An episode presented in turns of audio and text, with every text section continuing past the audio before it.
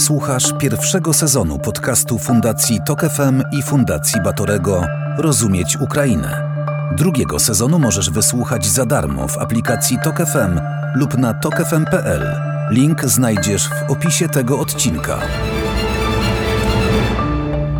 Rozumieć Ukrainę. Podcast Fundacji Tok FM i Fundacji Batorego. Zapraszają Agnieszka Lichnerowicz i Edwin Bendyk. Dziś, w czwartym już odcinku naszego podcastu Rozumieć Ukrainę, zapraszamy Państwa na rozmowę o chyba postawię tezę jednym z fundamentalnych mitów dla współczesnej świadomości ukraińskiej, czyli o micie kozackim. Mówię o micie, bo historia ta była mitologizowana i jest mitologizowana przez samych Ukraińców, instrumentalnie traktowana przez Sowietów, też zmitologizowana tylko negatywnie przez Sienkiewicza, więc będzie o micie, czyli o opowieści, która dziś Ukraińców inspiruje między innymi w walce, ale oczywiście i o historii, która za tym mitem stoi, a więc dziś o micie kozackim. Czy zgodzisz się, że on jest fundamentalny? Tak, on jest y, fundamentalny, coś zresztą świetnie opisuje Serhii Płochy, znakomity historyk ukraiński, y, który właśnie napisał jest książkę o kozackim micie, właśnie dokładnie pokazując, jak został on wytworzony, podobny zresztą sposób, jak podobne mity narodowo-twórcze y, stworzyli sobie Czesi czy Szkoci, prawda, w odniesieniu właśnie do imperium, którym, którym się znajdowali. Ale ten mit jest mitem i to właśnie Płochy do, do, doskonale opisuje, właśnie jak, jak, jakim celom służyła jego produkcja.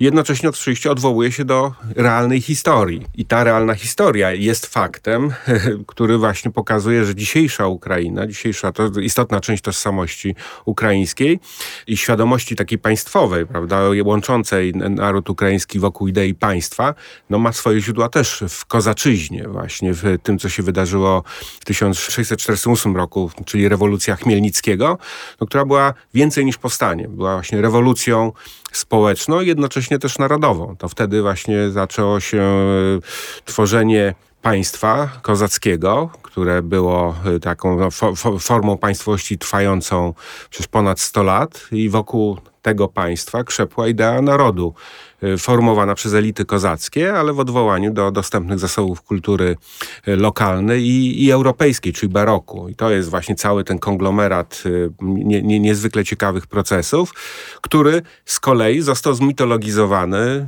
jak opisuje Serhii Płochy, właśnie przez pewien niezwykły tekst, który, który pojawił się w obiegu na początku XIX wieku. Historia e, Rusów, prawda? I to jest taka, nie, do dzisiaj nie wiadomo, kto go tak naprawdę napisał, ale ten tekst przez lata mobilizował do ten mit kozacki, jak do, do, do, do, do, do działań e, elit danego czasu, do konstruowania już realnych działań w ruchu romantycznym. Tak. To było w ruchu romantycznym, potem było w, w, latach, był okres e, Związku Radzieckiego za władzy partii komunistycznej Petra Szełesta, który też został usunięty w 1972 roku za odchylenie nacjonalistyczne, ale za jego władzy też ten mit kozacki mógł odrodzić się również w kulturze, bo w 1972 roku y, nakręcono film y, Propała Chramota, czy Zagubiony List, na podstawie opowiadania go Chochola, Mikoła, Mikoły Chochola. Czy Zachęcamy Państwa do sięgnięcia, jeżeli nie mieliście okazji, do trzeciego odcinka tak.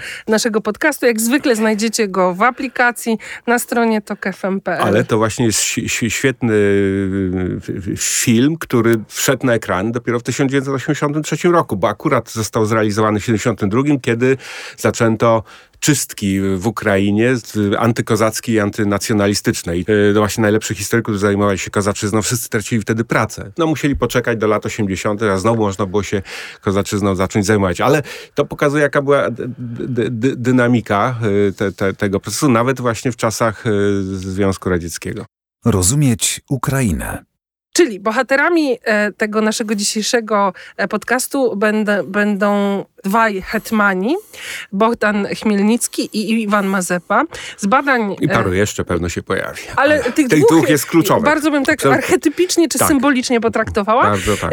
Za Ukraińcami. Według badania, które swego czasu wynalazłeś Kijewskiego Instytutu Socjologii ze stycznia 23 roku, no oni są w, w, w tym panteonie, w pierwszej dziesiątce powiedzmy bohaterów historycznych, którzy dziś e, inspirują e, Ukraińców.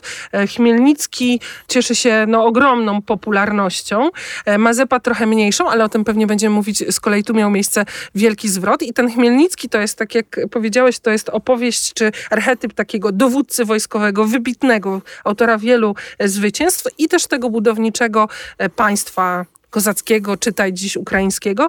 No a Mazepa to jest ten symbol antyrosyjskiej walki, antyrosyjskiego zwrotu czy emancypacji? No tak, tylko że to jest właśnie dopiero ostatni jego moment, bo wcześniej był jeden z bliższych do, no, współpracowników y, Piotra I i, i blisko z nim współtworzył y, i, i imperium. Y, natomiast no, w pewnym momencie dokonał, czyli w 1708 roku dokonał tego zwrotu, stawiając na Szwecję i Karola XII. No, wtedy to nie była jeszcze oczywista rozgrywka. Szwecja miała szansę, znaczy to była walka o hegemonię wtedy rzeczywiście oczywiście w e, Europie Środkowo-Wschodniej.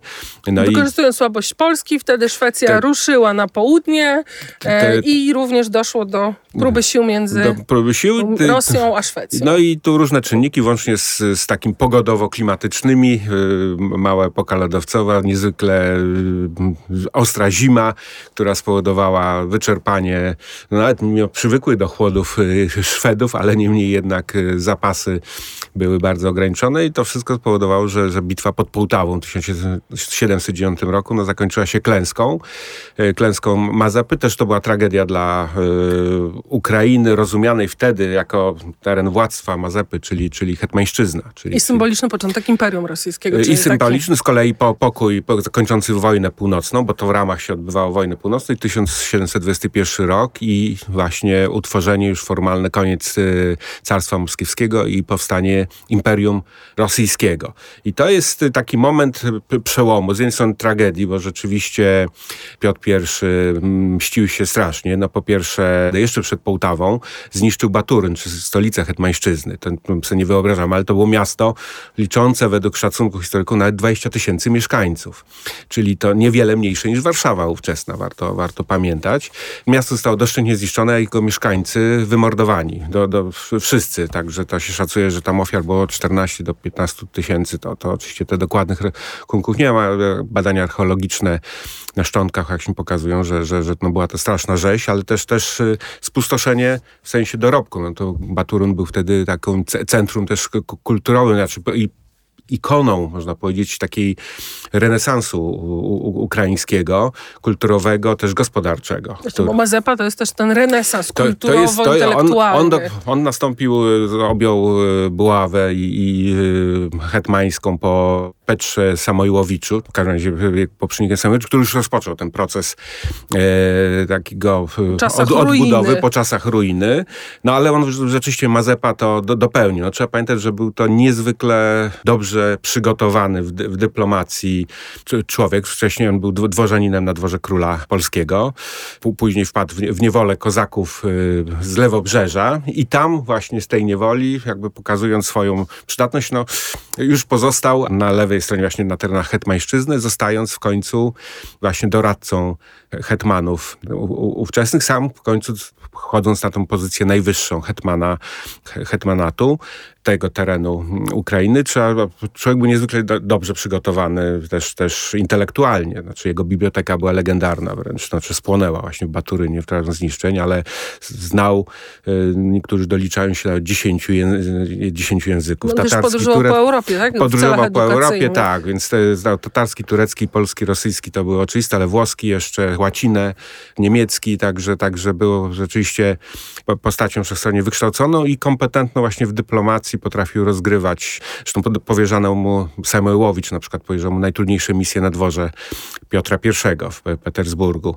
Także, także rzeczywiście to był niezwykły czas. No, za zdradę i tu jest ciekawy moment, który można ten do współczesności go trochę... Tak, właśnie Edwin, to znajdziecie Państwo zawsze na stronie Edwina, na, stronie, na blogu Antymatrix wstępy do tych naszych rozmów i w ramach e, wstępu i już wprowadzenia do poprzedniej naszej rozmowy, która była o dekolonizacji, e, opisałeś, e, no właśnie dlaczego aż tak znaczący z Twojej perspektywy moment, w którym tutaj trzeba będzie też wprowadzić trochę może o tej ławie peczerskiej dwa słowa, ale w której właśnie w ławie peczerskiej kilkanaście czy kilka tygodni już temu była msza w intencji temu, tak. Iwa, Iwana Mazepy. No było się to, sym, to, to, symboliczne. Jest, to jest bardzo symboliczne. Oczywiście to, i może wydawać się, że nieistotne, ale ma bardzo właśnie duże znaczenie w procesie po pierwsze w relacjach między Ukrainą a Rosją. I sama ławra peczerska też jest istotna, bo Teraz ona jest element odebrana, odebrana cerkwi, cerkwi tej moskiewskiej. moskiewskiej. tak, i, i tym gest, trzeba pamiętać, że w 1708 roku e, cerkiew na, na żądanie Piotra I, e, cerkiew e, patriarchatu moskiewskiego obłożyła anatemą Iwana Mazepę. Ten akt był we wszystkich parafiach prawosławnych Imperium Rosyjskiego, że tak powiem, zakomunikowany. To był cały rytuał, włącznie z, z powieszeniem kukły Mazepy. I, I ta anatema obowiązuje do dzisiaj w cerkwi rosyjskiej, trzeba pamiętać. Jest podstawą definiowania... Oni ostatnio uznali, że pacyfizm jest niezgodny z prawosławiem, więc no, ale, różne rzeczy ale to uznają. Jest, nie, tylko tutaj jest ten istotny, że ten Mazepa jest, no, jest symbolem zdrady, bo zdradził. Bo, bo, zdradził, zdradził swojego, tak, formalnie tak, no bo zdradził swojego su, su, su, Króla, suweren, cara, cara su, suwerena, wybierając, no ale, no i tak też We przez... współpracy z Polską. Niejako. No na, po to, żeby, znaczy on grał no, na, na niezależność, znaczy jego wizja była w ogóle taka, żeby, więc on miał gdzieś perspektywę również konfrontację z Polską, bo chciał zjednoczyć ziemię e, kozaczyzny lewo i prawo brzeżnej. Także to była jego wizja i zbudowanie państwa, czyli bardziej stawiał jednak na Szwedów, e, że oni właśnie mu pomogą, również potem w Polsce, z Polską się jakoś tam do, do, do, dogadać i ewentualnie doprowadzenie no, do tego, co, co, co Hadziacz, e, czy ugoda hadziacka otworzyła drogę, czyli ewentualnie jakiegoś rodzaju imperium trzech narodów w ramach Rzeczypospolitej. Ale to to była jakby inna, niedookreślona gra. Natomiast na pewno chodziło o to, żeby no właśnie zmienić e, podejście do, do, do Rosji, która nie pe przestała pełnić funkcję, e, można powiedzieć też, no, akurat ci hetmani rozgrywali to, to strategicznie w, te, w tym sensie, że traktowali imperium nie, nie w kategoriach lojalności, tylko w kategoriach, tak powiem, użyteczności. I imperium miało służyć realizacji w przypadku e, Samojłowicza czy, czy, czy Mazepy cel, jakim było możliwość właśnie pod protektoratem Rosji, która chroniła, miała przed z kolei głównie agresją ze strony tu, Imperium Osmańskiego, umożliwić rozwój wewnętrzny, gospodarczy i, i, kulturowy. I to, to się długo udawało, ale nie do końca właśnie Piotr I się wywiązywał ze, swojego, ze swoich zobowiązań, prawda? Jeśli A Katarzyna chodzi... II zam, y, zamknęła. Ale do tak, tego wrócimy, właśnie, bo tam tak, msza. Tak, no więc i tam msza jest o tyle istotnym momentem, bo po pierwsze pieczętuje proces odzyskiwania ławry peczerskiej, która jest, jest kluczowym miejscem dla prawosławia. Boję się porównań religijnych, bo nie jestem za mocna, ale powiedzmy taka Częstochowa, nie wiem. No, no chodzi mi, że jest, znaczące miejsce. Jest, jest, jest kluczowe. Ono też jest kluczowe dlatego, że jego rozkwit nastąpił właśnie za Iwana Mazepy. On był fundatorem e, cerkwi Wszystkich Świętych, która, w której odbył się to, to, to nabożeństwo w jego pamięci. E, no i z kolei jest tym takim aktem ostatecznego zerwania y, z tą mitologią rosyjską, która budowała bardziej na Chmielnickim, jako tym, który doprowadził do wosojedinienia, czyli zjednoczenia bratnich narodów.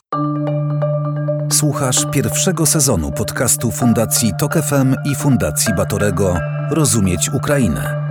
Drugiego sezonu możesz wysłuchać za darmo w aplikacji Tok FM lub na tokefm.pl. Link znajdziesz w opisie tego odcinka.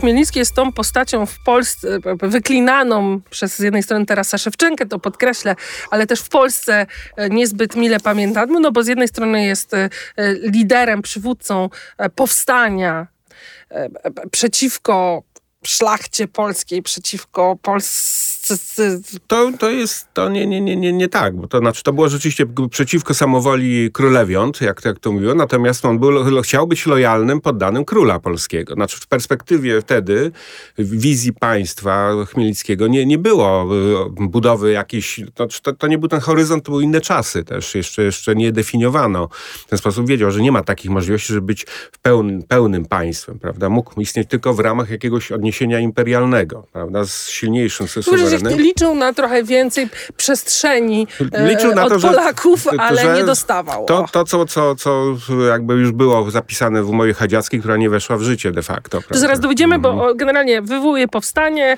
zanim tak. idą zainspirowani chłopi, więc to ma też ten wątek antyfeudalny.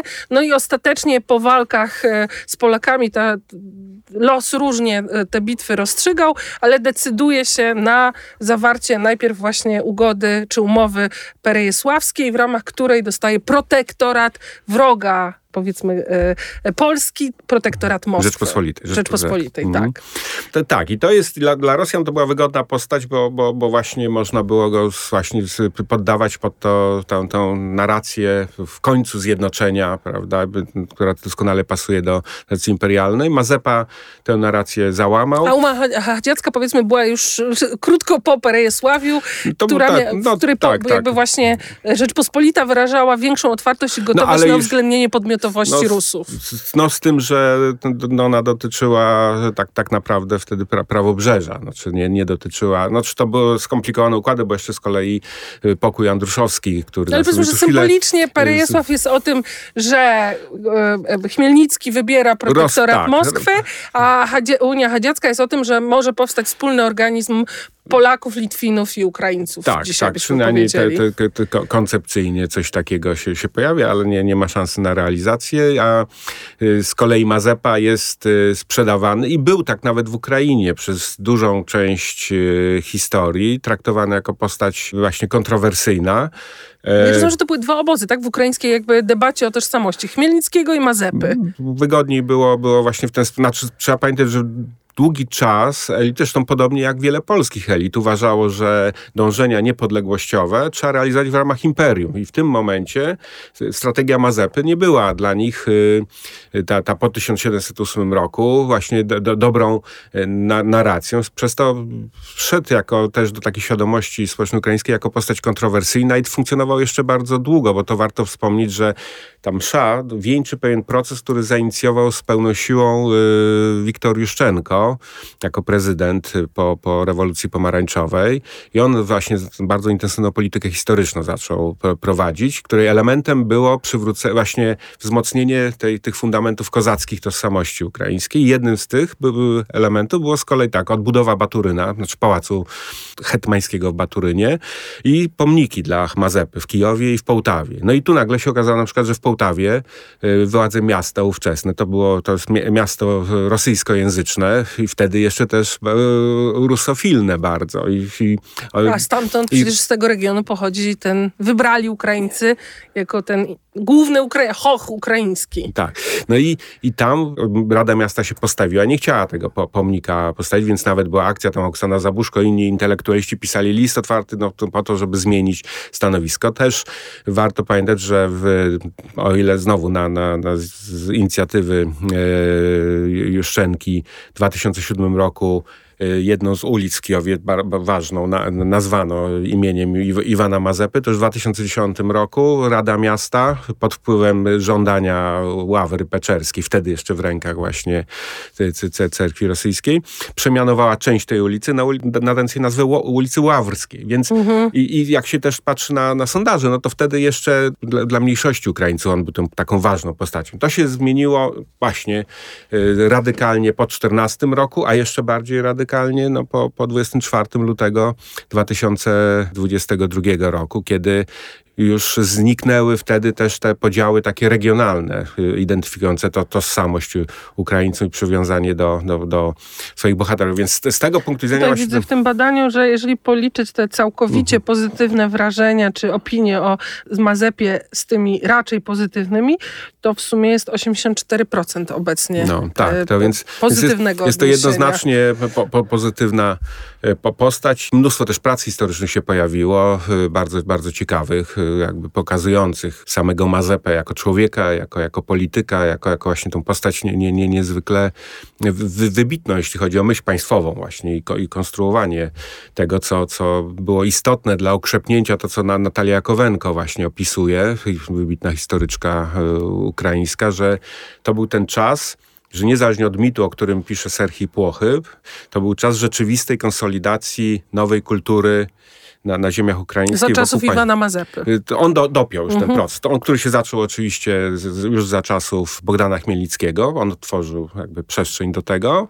fundując podwaliny państwa z własnym aparatem biurokratycznym, dyplomacją i tym wszystkim. No, było, to było po prostu państwo włącznie z oryginalnym też systemem gospodarczym, bo później w, w ramach hetmanatu Czyli jednej z tych struktur kozackich. Na które... lewobrzeżu, tak, po lewej stronie, bo tam jeszcze, jeszcze była Ukraina Słobocka i SIS Zaporowska, ale najważniejszym właśnie strukturą był, był, był hetmanat. Trzeba pamiętać, że to nie, tam zamieszkiwało go około miliona osób, ale więc to była tylko fragment ziem ukraińskich, to trzeba powiedzieć zarówno terytorialnie, jak i ludnościowo, ale właśnie ze względu na ten komponent państwowy i ustrojowy on był niezwykle ciekawy, bo to była taka...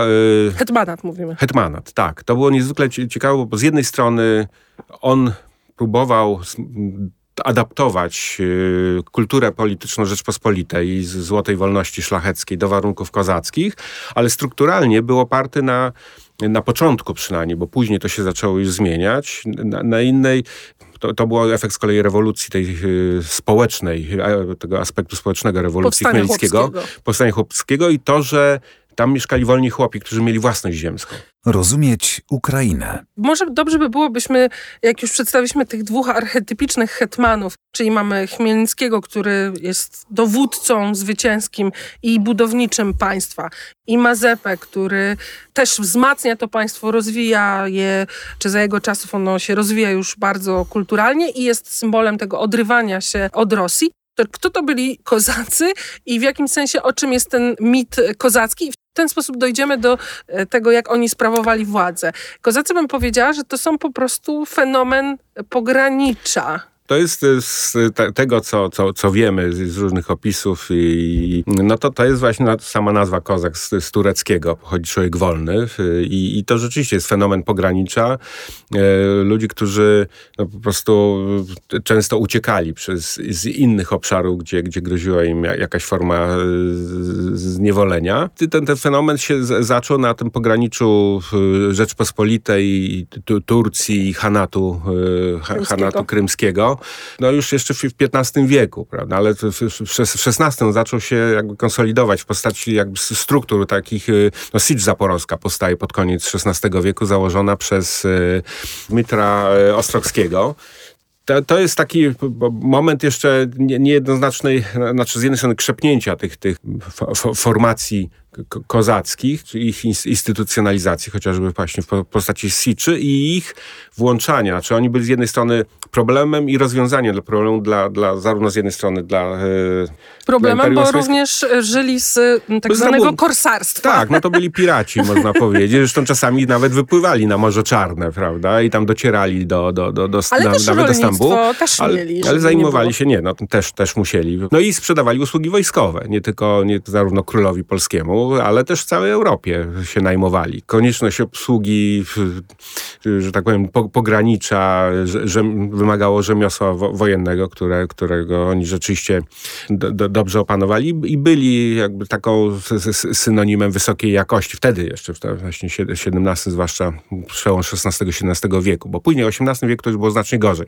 Państwo kozackie wcale nie było już potęgą militarną, przeciwnie. Znaczy powtarzało wszystkie błędy Rzeczpospolitej, ale, ale właśnie przełom XVI-XVII wieku to rzeczywiście można powiedzieć, że to był taki stan, nie, nie, jak w Polsce byśmy mówili o stanie rycerskim, prawda, szlachcie, która, która po modelu pospolitego ruszenia broniła Rzeczpospolitej w zamian za, za swoje wolności, to tutaj ta granica była płynna. Tam było, część ludzi miała rodowód szlachecki, a część była chociażby zbiegłymi chłopami, którzy poprzez przejście do stanu kozackiego liczyli na podniesienie statusu, uzyskanie trwałej jakby wolności, ale nie zawsze to było równoznaczne z, z uszlachceniem. I to był ten właśnie problem zarówno w Rzeczpospolitej, jak i potem w Imperium Rosyjskim. Znaczy dążenia ko kozaków do, do uznania ich wyższego statusu społecznego, prawda? Co urzędy heraldyczne, to był najważniejszy zasób, jakby status y, wtedy w społeczeństwach feudalnych, czy, czyniły y, niechętnie, ale ten miks z kolei powodował bardzo ciekawą dynamikę taką polityczną wewnątrz y, he hetmanatu. Właśnie na, na początku samego mm, hetmanatu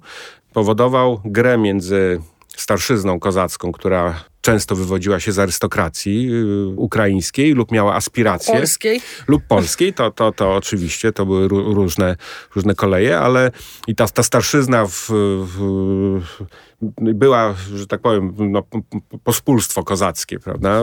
Czy, czy, mo, można powiedzieć odpowiednik biednej szlachty yy, w Rzeczpospolitej i, no i, te, i te hetman, który, który musiał rozgrywać, który, którego rola który zawsze jakby e, od Chmielnickiego począwszy dążył do konsolidacji władzy i jednocześnie starszyzna, która odwołując się do tradycji złotej wolności szlacheckiej budowała ustrój, który miał kontrolować jakby samowładztwo hetmana. Rozumiem, jak I... sobie wyobrazimy Majdan, to jest ta starszyzna kozacka, a wokół jest ta, ta czerń. Jest, która też uczestniczyła w. I to tak. jest właśnie ten ważny element, że czerń nie była pozbawionym głosu podmiotem. Tak? Ta, ta, dynamika między nimi jest bardzo ciekawa i taka trudna chyba do uchwycenia. Trudna jest i ona w końcu została, no, to już po, po Mazepie cały XVIII wiek, to jest taki u, upadek, można powiedzieć, tego etosu, kiedy właśnie starszyzna wykorzystywała Rosję do tego, żeby y, refeudalizować stosunki właśnie gospodarcze i, i ograniczyć dostęp do, do stanu kozackiego y, ma, w maksymalny sposób, że po to, żeby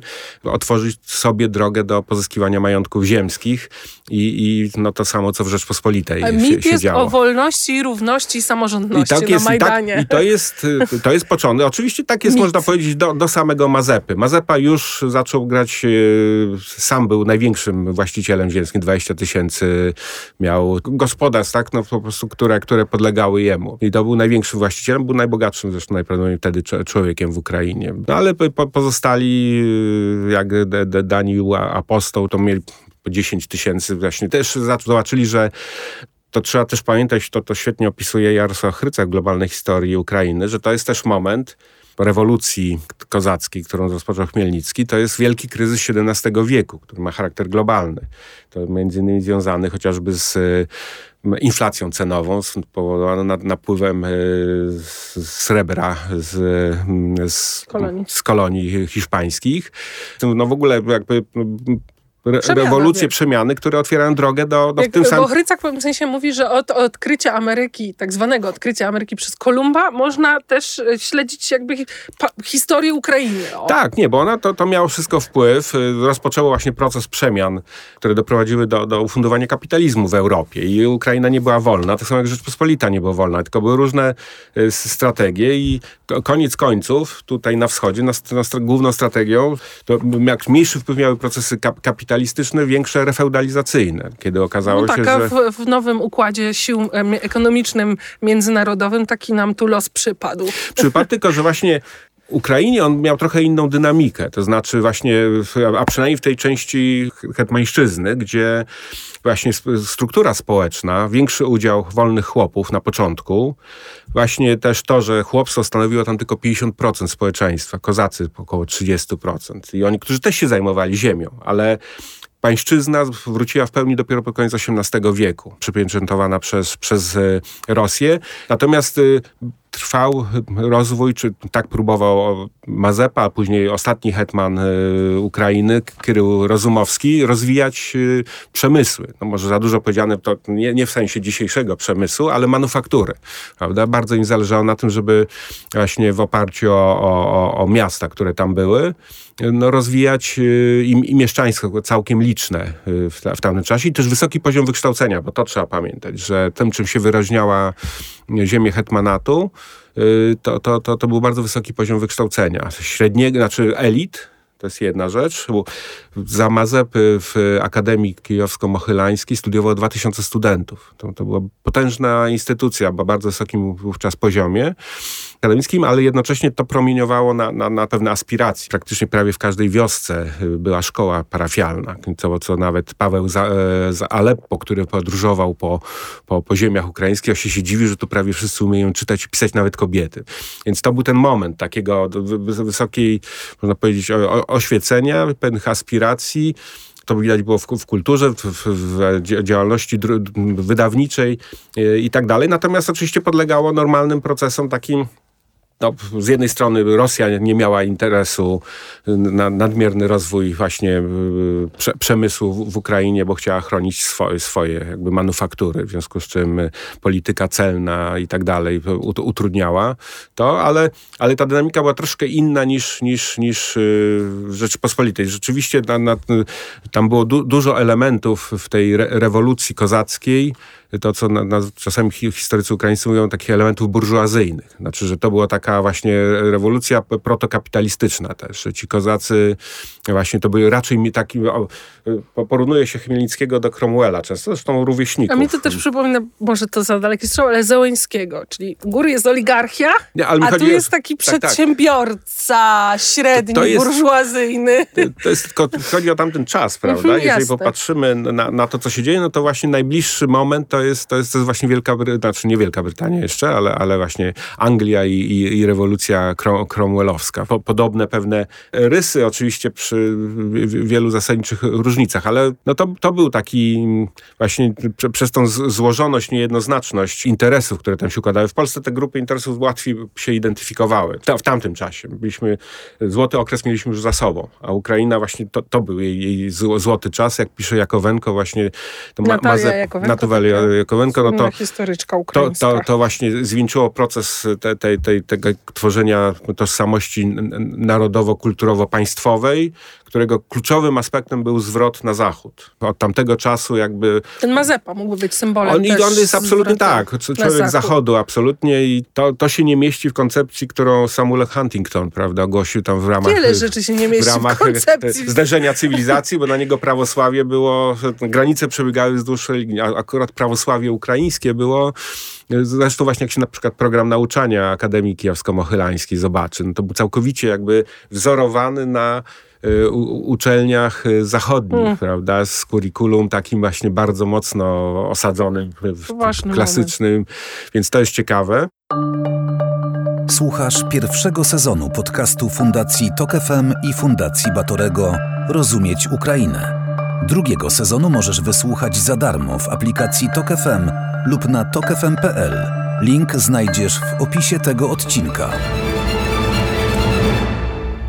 Mit kozacki jest mitem o wolności, też dziś byśmy powiedzieli wielokulturowości czy wielogłosowości. Bo to nie jest mit etniczny. W Polsce szlachta budowała różnice wręcz w kategoriach takich bardzo esencjonalnych, jakby tworząc wręcz y, gatunkowo. Prawda? My jesteśmy od sarmatów, a chłopstwo jest od chama, prawda? To w Ukrainie było bardziej właśnie złożone. Z jednej strony, właśnie dwa, to, to była ta kwestia wielokulturowości ko, ko kozaczyzny. I, I, rozumiem, że też ten mit w sensie pamięci historycznej jest o tyle znaczący, że nasze opowiadanie historii, zwłaszcza w tej wersji e, konserwatywnej, czy jeszcze bardziej radykalnie konserwatywnej, e, pomimo wielu wysiłków Adama Balcera, uznaje właśnie jakąś monolit kulturowy, a ten mit kozacki uznaje no wielowpływowość. Wielowpływowość, bardziej właśnie taki synkretyzm, chociaż nie można zapomnieć, że jednak kluczowym elementem konsolidacji i pretekstem do tej konsolidacji no, była Unia Brzeska z 1496 roku e, i represje wobec e, prawosławia na terenach Czyli w pewnym sensie on jest prawosławny jednak, I on jest ostatecznie. Absolutnie jest, to znaczy na ile to był wybór znaczy z potrzeby serca, na ile to była strategiczna decyzja, którą tak, tak, tak, naprawdę to Petro Sachajdaczny jakby zdefiniował, stając się... Czyli jeden z hetmanów. Jeden z hetmanów, no, który szedł, no, na Moskwę chodził z, z Polską jeszcze w 1620 roku. I Sachajdaczny właśnie w 20 roku stwierdził, że będzie protektorem cerkwi, prawosławia w, w Ukrainie, budując w ten sposób swoją legitymizację polityczną wobec y, bardziej właśnie ludu ukraińskiego, który nie rozumiał tego te jakby przejścia. No nie, zresztą ta, to napięcie między fanatyzmem tutaj katolickim wtedy akurat powodował reakcję na, na, na terenach e, prawosławnych, która się okazała politycznie bardzo fu funkcjonalna właśnie dla kozaków, ale z drugiej strony była impulsem właśnie dla takiego renesansu z kolei elit y, intelektualnych prawosławia. To wtedy nastąpiło odnowienie e, Akademii Mochylańskiej i w ogóle taki zwrot. Czyli mamy mit o wolności, mit o jakiejś wielokulturowości, choć jak y, tutaj Edwin mówił, prawosławnej ostatecznie. ostatecznie. To znaczy, chociaż to można też odczytać jako mit właśnie wolności wyznania, prawda, że nie chcemy, żeby nam narzucali, jaką mamy religię wyznawać, bo z kolei trzeba pamiętać, że kozacy nie brzydzili się współpracą, no chociażby no, sukcesy Chmielnickiego w, w powstaniu wynikały z jego zdolności do współpracy z Hanem z Tatarami, e, z, z tatarami prawda, Islam Girejem, który, który, który, dzięki niemu tylko... Tam nawet takie... chyba on miał się nawrócić na islam, tak? Podobno to, to są, że, że, że był, tak, jak że jak był w niewoli właśnie, w, to, to wtedy się nawrócił. Do końca nie, nie wiemy, także bardzo elastycznie myślę, że tutaj ta elita polityczna wykorzystywała, więc raczej to był tylko taki symbol obrony wolności, wiary, E, ludu, prawda, ale z otwartością na, na, na, na możliwe inne... Mit egali egalitaryzmu, choć takiego właściwego no, dla czasów. Na, na, tamte czasy, no później, który szybko właśnie już w XVIII wieku się, się stracił ten, ten polor i zaczął, zaczął się no przekształcać w tak właśnie rekonstrukcję systemu feudalnego. No powiedzmy, tak. że Chmielnicki też nie był jakimś wielkim demokratą, a jednak nie, mówimy o Nie, nie, micie. no mówimy też, no to kontekst czasu to oczywiście jest tu istotny. Mamy Bohdana Chmielnickiego czyli symbol z kolei dowódcy skutecznego i symbol budowania państwa, protopaństwa ukraińskiego, Mazepę jako zwrot na zachód antyrosyjski. Rozumieć Ukrainę. Teraz właśnie historia mitologizowania się tego wydaje mi się ciekawa. Tutaj Edwin nawiązywał już do y, książki profesora Srhia Abuhia. I książkę ja czytałam po angielsku, czyli Kosak, Myth, Historia i narodowość w epoce imperiów.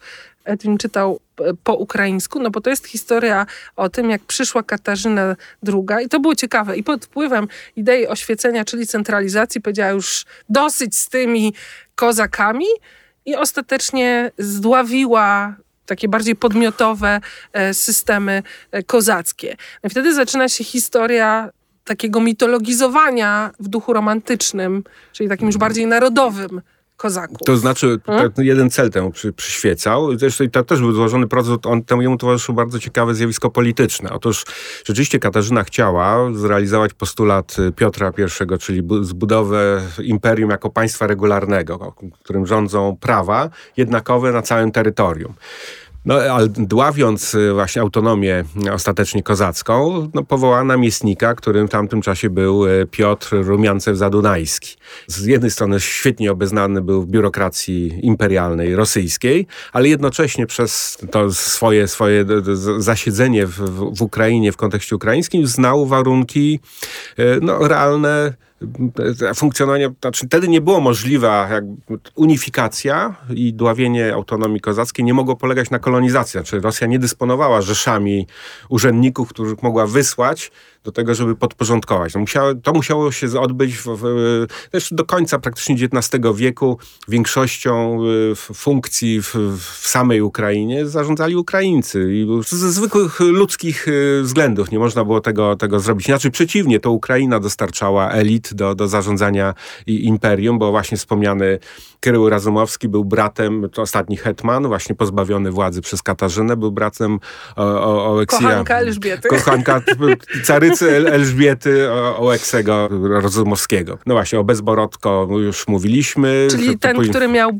potomek kozaków, który Był Teoretycznie kan... zbudował imperium w tej tak, wersji, a nie przeprowadził Katarzyna. rozbiory Polski tak. i tak dalej. Aleksandr Bez... Najsilniejsza postać w historii, jak o największym wpływie na, na imperium. Ale teraz...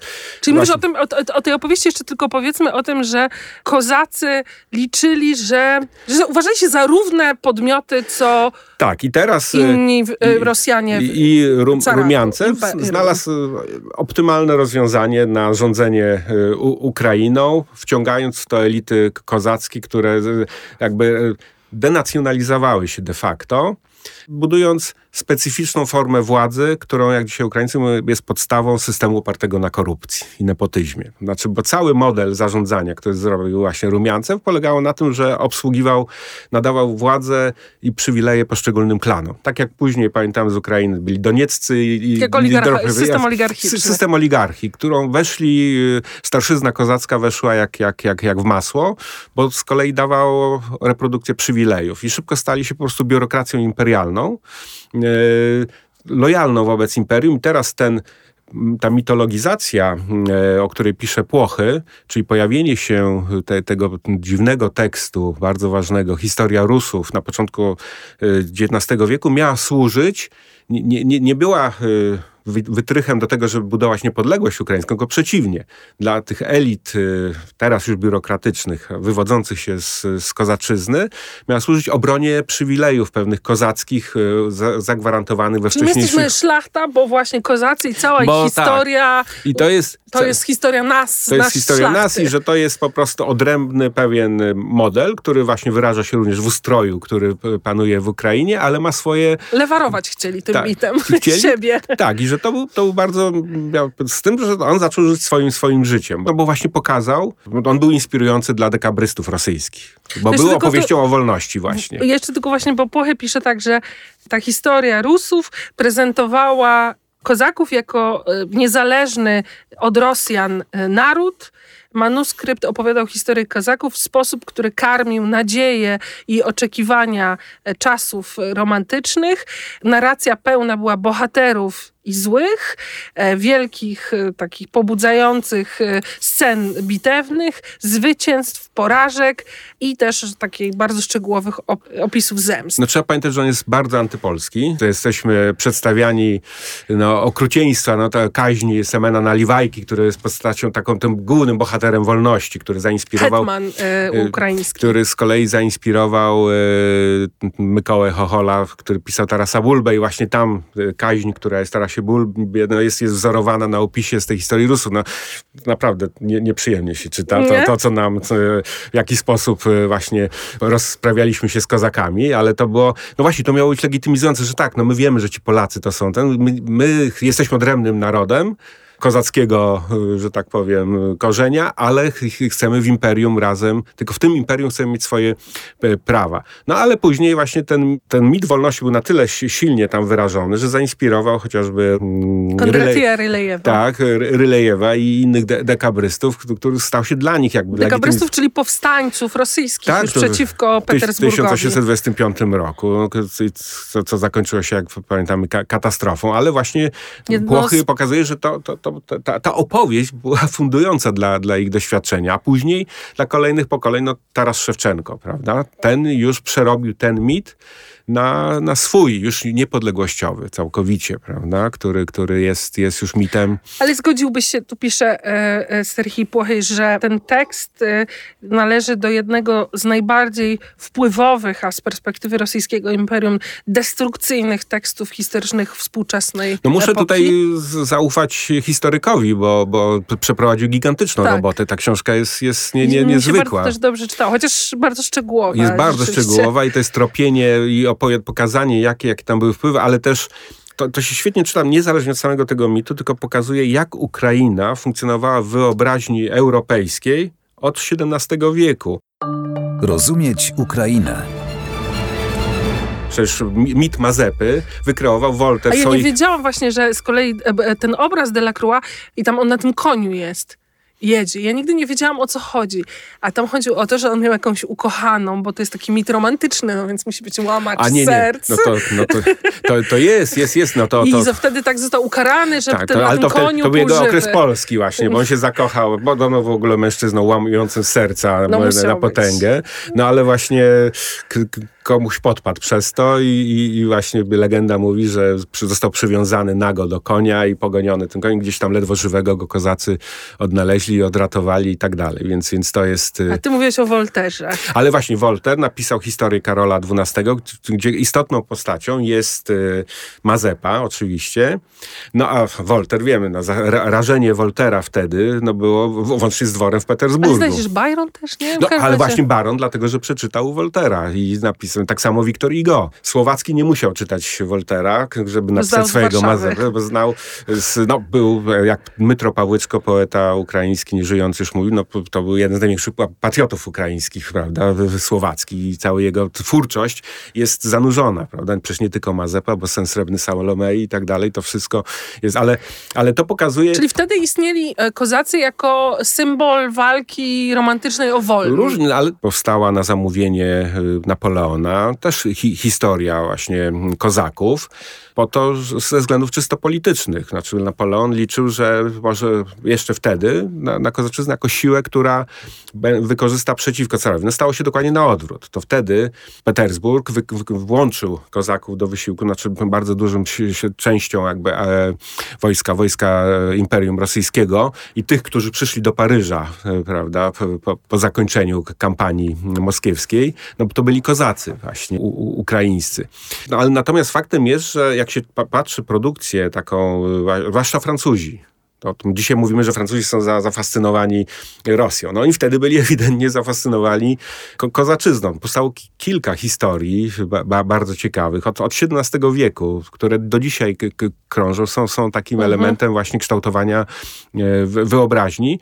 Do, do tego stopnia, że jeszcze w latach 30., jak się pisało, wtedy Republika Radziecka Ukraińska miała status rzeczywiście, były pozory w dużym ale jeszcze do 1933 roku była traktowana jako w zasadzie niezależne państwo, które miało konsulat w Moskwie, w Paryżu, w Berlinie, w Warszawie, prawda? W związku z czym i na przykład jak były doniesienia To mówiliśmy trochę o tym w trzeciej Tak, tak. części, czyli o bo, bo, ogromnej autonomii w autonomii, ramach Związku Radzieckiego, no to, to, w zakończonej... to przez te pierwsze 10 lat, prawda? Ale, tak, ale, stalinowskimi. ale wtedy nie pisało się jako wydarzenia z Ukrainy, pisało się jako wydarzenia z Ukrainy, a nie ze Związku Radzieckiego, prawda? W związku z czym to gdzieś tam zostało, widać e, ten czas fascynacji, no i też też takiego otwartości intelektualnej. To, to jest zdumiewające. Bez internetu, bez tego wszystkiego ci ludzie jeździli, prawda, opisywali to, to co widzieli, to były całkiem przenikliwe e, obserwacje, potężne opracowania, bo ta, ta, ta historia o kozaków dla, dla Napoleona pisana, teraz zapomniałem nazwiska autora, ale no to, jest, to jest 800 stron, tak po- potężna, potężna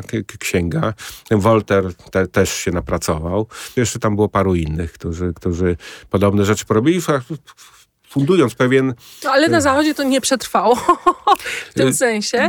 Przetrwało natomiast w tej opowieści wewnątrzukraińskiej, bo ostatecznie, rozumiem, Chruszewski, Michał, Chrusz- autor pierwszej historii Ukrainy, postawił pieczątkę. On postawił pieczątkę, a jednocześnie krótki czas wtedy kolejnej rewolucji ukraińskiej 1917, 21, 23 Znów jestem. Państwa do trzeciego naszego odcinka e, podcastu. I, Tam i Edwin opowiada. Ukraińska Republika Ludowa, prawda? No to jest znowu, to jest nie tylko to Chruszewski, który jest jednocześnie historykiem, który jakby domyka pewną sposób opowiadania o historii ukraińskiej, ale jednocześnie jest przewodniczącym, czy jak ta funkcja jego właśnie no, Ukraińskiej Republiki Narodowej, można powiedzieć jej prezydentem, jest, jest główną... Hetmanem. Het, hetmanem nie, właśnie nie, nie, nie, nie. Chruszewski nie, to Nie, ten, e, Petlura. Symon Petlura został Mhm. atamanem. A i właśnie, jest już nawiązanie bezpośrednio, a jeszcze bardziej bezpośrednio, no to był ten krótki epizod y, przywrócenia w ogóle hetmanatu przez y, Pawła Skoropackiego, ale to była próba odnowienia Koniec I wojny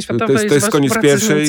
Nie, Niemcy go tam właśnie od, wypychają wtedy siły dyrektoriatu Ukraińskiej Republiki Ludowej, instalują Skoropackiego, który zostaje, jakby legitymizuje się odwołaniem do ziemiaństwa m, na, na ziemiach ukraińskich, które, czyli powrót do tej najbardziej feudalnej, można powiedzieć, koncepcji. Ale bezpośrednio, no włącznie z ubiorem, bo Skoropacki nosił po prostu y, taki mu, mundur nawiązujący do, do, do, do, do tradycji kozackiej, taka stylizacja pewna, ale, ale odwołujące się do tego czasu. W związku z czym to wraca.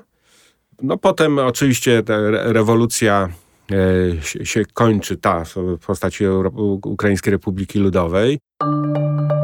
Słuchasz pierwszego sezonu podcastu Fundacji Tok FM i Fundacji Batorego Rozumieć Ukrainę. Drugiego sezonu możesz wysłuchać za darmo w aplikacji Tok FM lub na tokefm.pl. Link znajdziesz w opisie tego odcinka. Chociaż jeszcze też warto pamiętać, że, że do symboliki kozackiej nawiązuje też y, Machno, Nestor Machno, który też jest atamanem. Też w regulaminach wojskowych y, swojego... Rozumiem, że twórca jednego z niewielu opisanych w historii struktur anarchistycznych, no nie wiem, takiego państwa anarchistycznego. No tak, tak. No, Republikę Pracujących stworzył, prawda, i, i która była właśnie radykalną demokracją. Na tym polegała jej anarchizm, która, który nie polegały na anarchii. To znaczy właśnie regulaminy wojskowe były wzorowane na kozackich, czyli na przykład wbrew temu, co, co propaganda rosyjska próbuje wszystkim zaszczepić, że Machno był pijakiem i tam w ogóle pan ten, w czasie pochodu, czyli w czasie operacji wojskowej, było, picie było karane śmiercią.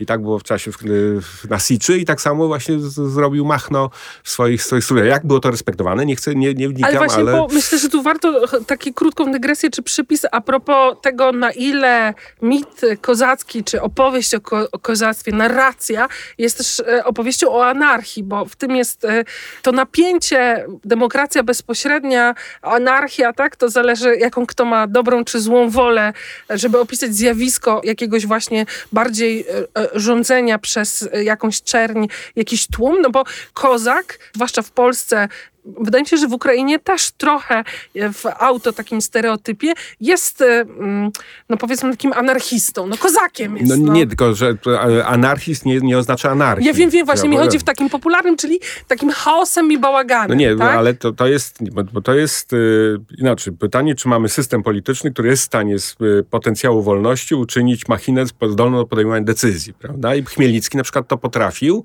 i w zasadzie, no właśnie państwo to, to kozackie, skutecznie, no, coraz słabiej. Zresztą po, podobno proces prze, prze, przebyło jak, jak polski, znaczy złota wolność szlachecka, która na początku nie była anarchią, była bardzo dobrze działający w tamtym czasie systemem politycznym, chroniącym, jednak budowany na... że złoś, dla złośliwych to będzie chaos. Nie, chaos, to się stał chaos. Właśnie o to chodzi, że to się może wyrodzić w momencie, kiedy instytucje osłabną, interesy na przykład właśnie magnaterii są zbyt silne i centrum władzy przestaje pełnić funkcje koordynujące, jest zakładnikiem, prawda, interesów. Czyli chaos nie wyradza się z tego, że ludzie mają głos, tylko dlatego, nie, że ktoś próbuje słabo, to przejąć. To jest z tego, co, co się dzieje w Polsce teraz. Nagle instytucje się rozsypują, bo jest, bo mamy y, właśnie zarządzanie przez anarchię, prawda? Przez brak respektu dla procedur, mechanizmów kontrolowania się władz Wydaje mi się, tak że to jest też o tyle istotne, że jak czytam szczególnie Jarosława Hrycaka, to rozumiem, że on podkreśla, że historia, mit kozacki i historia Ukrainy jest opowiadana oddolnie. Dlatego właśnie, że to państwo było y, y, tak rzadko, mieli możliwość jakoś próbować budować Ukraińcy swoje państwo, więc opowieść y, o historii Ukrainy jest opowieścią o kulturze, czy, czy jakiejś samorządności, jakimś przetrwaniu, czyli jak ci różni ludzie, którzy współtworzą te historie, te struktury próbowali oddolnie na różne sposoby budować, czy budowali. I przeciwieństwem tego jest historia Rosji, e, historia Moskwy, która jest z kolei historią absolutnie odgórną, bo jest historią władzy, i rządzenia przez tą władzę. To jeżeli to właśnie odnosimy się do takich mitologicznych, prawda, czy, czy takich ty, typów właśnie służących, e, no tak jak Oksana Zabuszko lubi, prawda, polaryzować i właśnie ona stawia taką postawę. Oczywiście ten mechanizm jest znacznie bardziej y, złożony, bo, bo w każdym momencie historyczny inaczej wygląda i właśnie te elementy, to co, co myśmy mieli naszej arystokracji za złe w pewnym momencie, prawda, wchodzenie, w, no, czyli denacjonalizację i... Targowica. Targowica chociażby, no to właśnie Ukraina ma to samo, prawda, że też te elity kozackie w pewnym momencie się wyradzają po prostu i przedkładają interes swój materialny nad, nad yy, właśnie interes jakby strategiczny. Oczywiście w takiej mitologizacji to nagle słyszymy, że nie, że to, że to wszystko to, to, był, to był zamysł strategiczny tychże elit i imperium miało posłużyć temu, żeby wypchnąć Imperium Osmańskie i, i Tatarów, I prawda? Polaków, z, y, Polaków na, na zachodzie, a z kolei jeśli chodzi o morze, zapewnić może dostęp do Morza Czarnego poprzez wypchnięcie Turków i Tatarów, prawda? I na to ta, Ukraińcy zawsze byli za słabi, czy Kozacy, a potem Ukraińcy, w związku z czym wykorzystali chytrze imperium, które jak już to wykonało, otworzyło drogę, bo przestało być potrzebne, dlatego w... Rozgrywali imperia. Czyli, czyli w 18 roku ogłoszenie niepodległości, prawda, przez Ukraińską Republikę Ludową, bezskuteczne, no bo znowu Polacy z Rosjanami jednak tak naprawdę to ich, ich znowu podzielili. Ale to jest, to tak, tak historia nie działa. To znaczy, tak historia nie, nie, wiemy, że nie działa. No tak się złożyło, że rzeczywiście to jest, ten,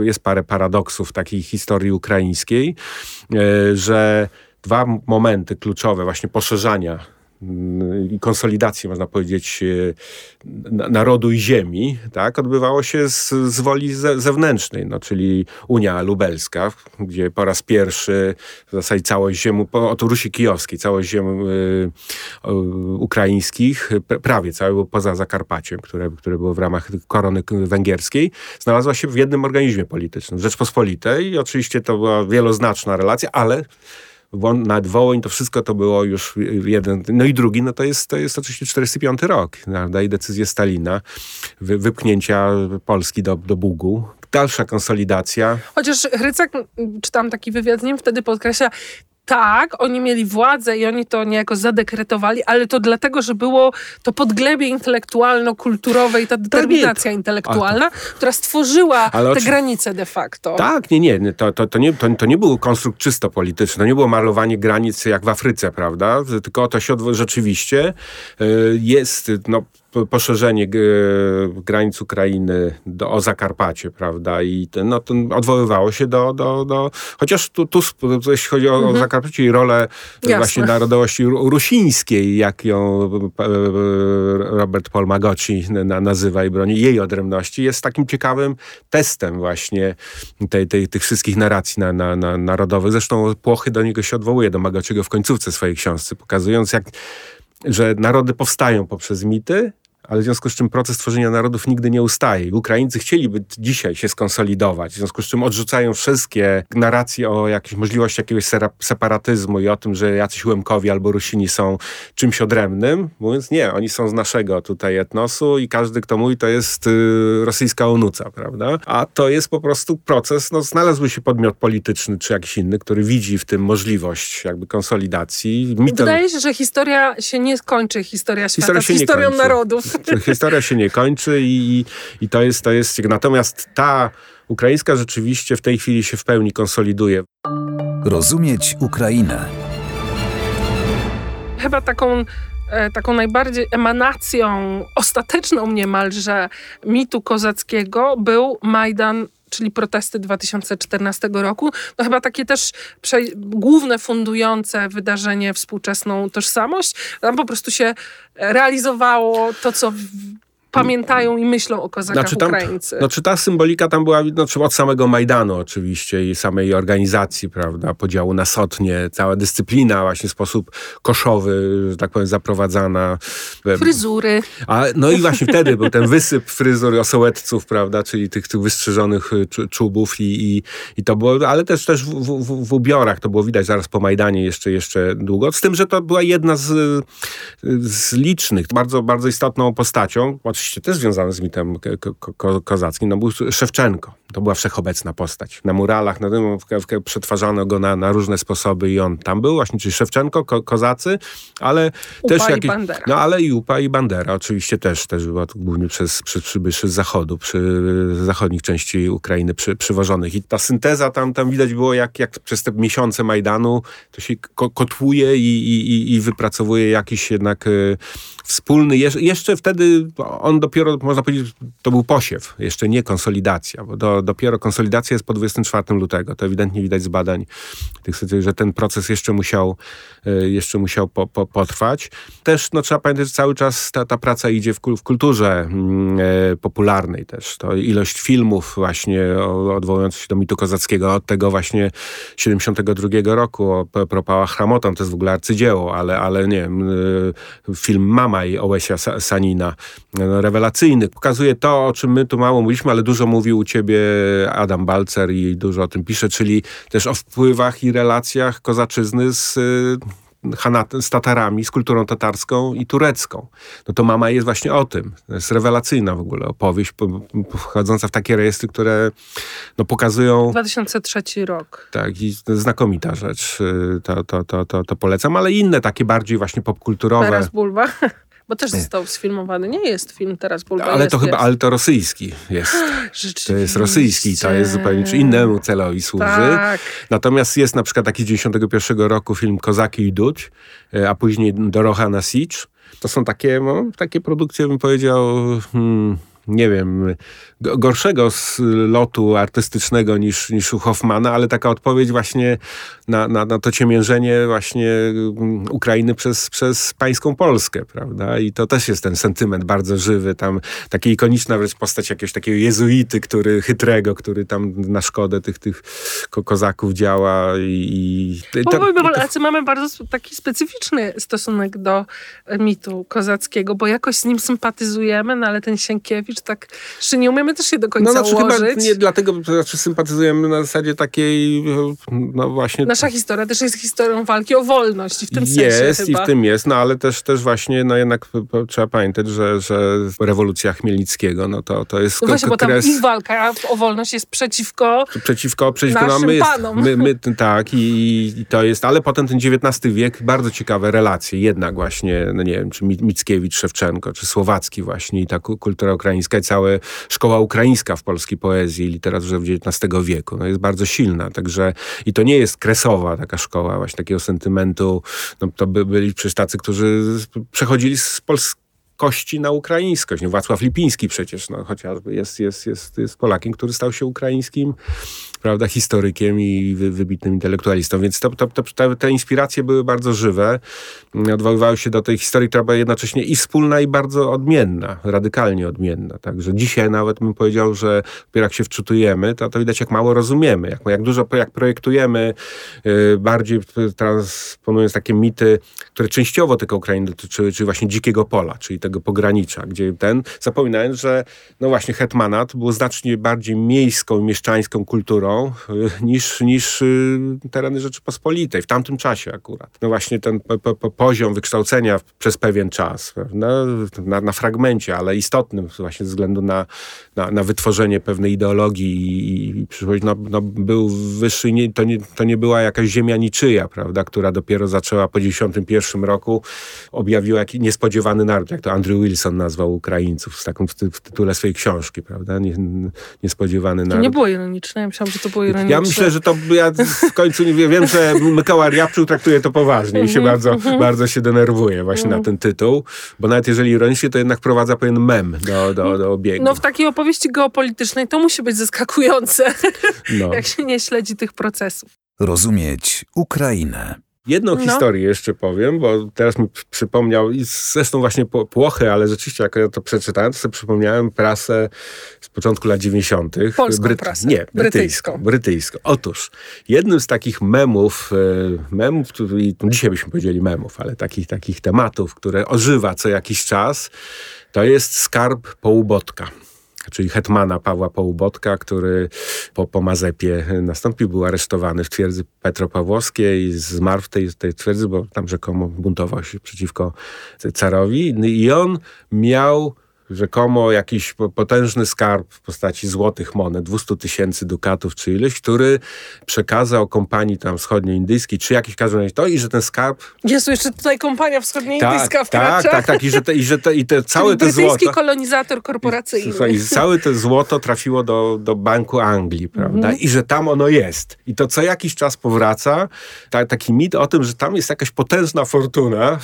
która jakby ją Ukrainie teraz oddać, no to by była krainą mlekiem. I wtedy w latach, na początku lat 90. właśnie, tuż po niepodległości, ten mit ożył. On ożył wcześniej w latach 60. y, i w latach 30. y, i, i z, z różnych źródeł były to, to jakby ożywanie. Ale to jest, to jest taka też przykład takiej fantazji właśnie o, o, o czymś, że, że właśnie, no, skoro ta, ten skarb wtedy, to czym musiała być ta, ta kozaczyzna, skoro taki połubotek, prawda? Ale połubotek... też ciekawe, że właśnie do Banku Anglii on trafił. No wtedy, no też trzeba pamiętać, jak mówię, no, to, to mhm. relacje mieli, mhm.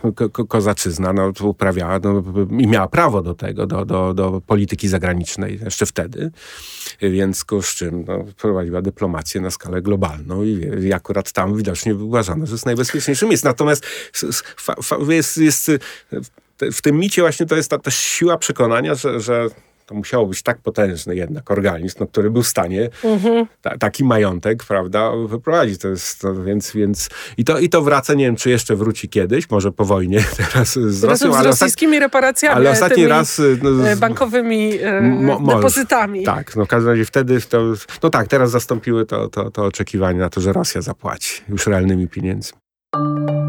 Rozumieć Ukrainę. Podcast Fundacji Tok FM i Fundacji Batorego o tych rosyjskich reparacjach, a dokładnie o odbudowie e, Ukrainy będziemy rozmawiać w piątym odcinku.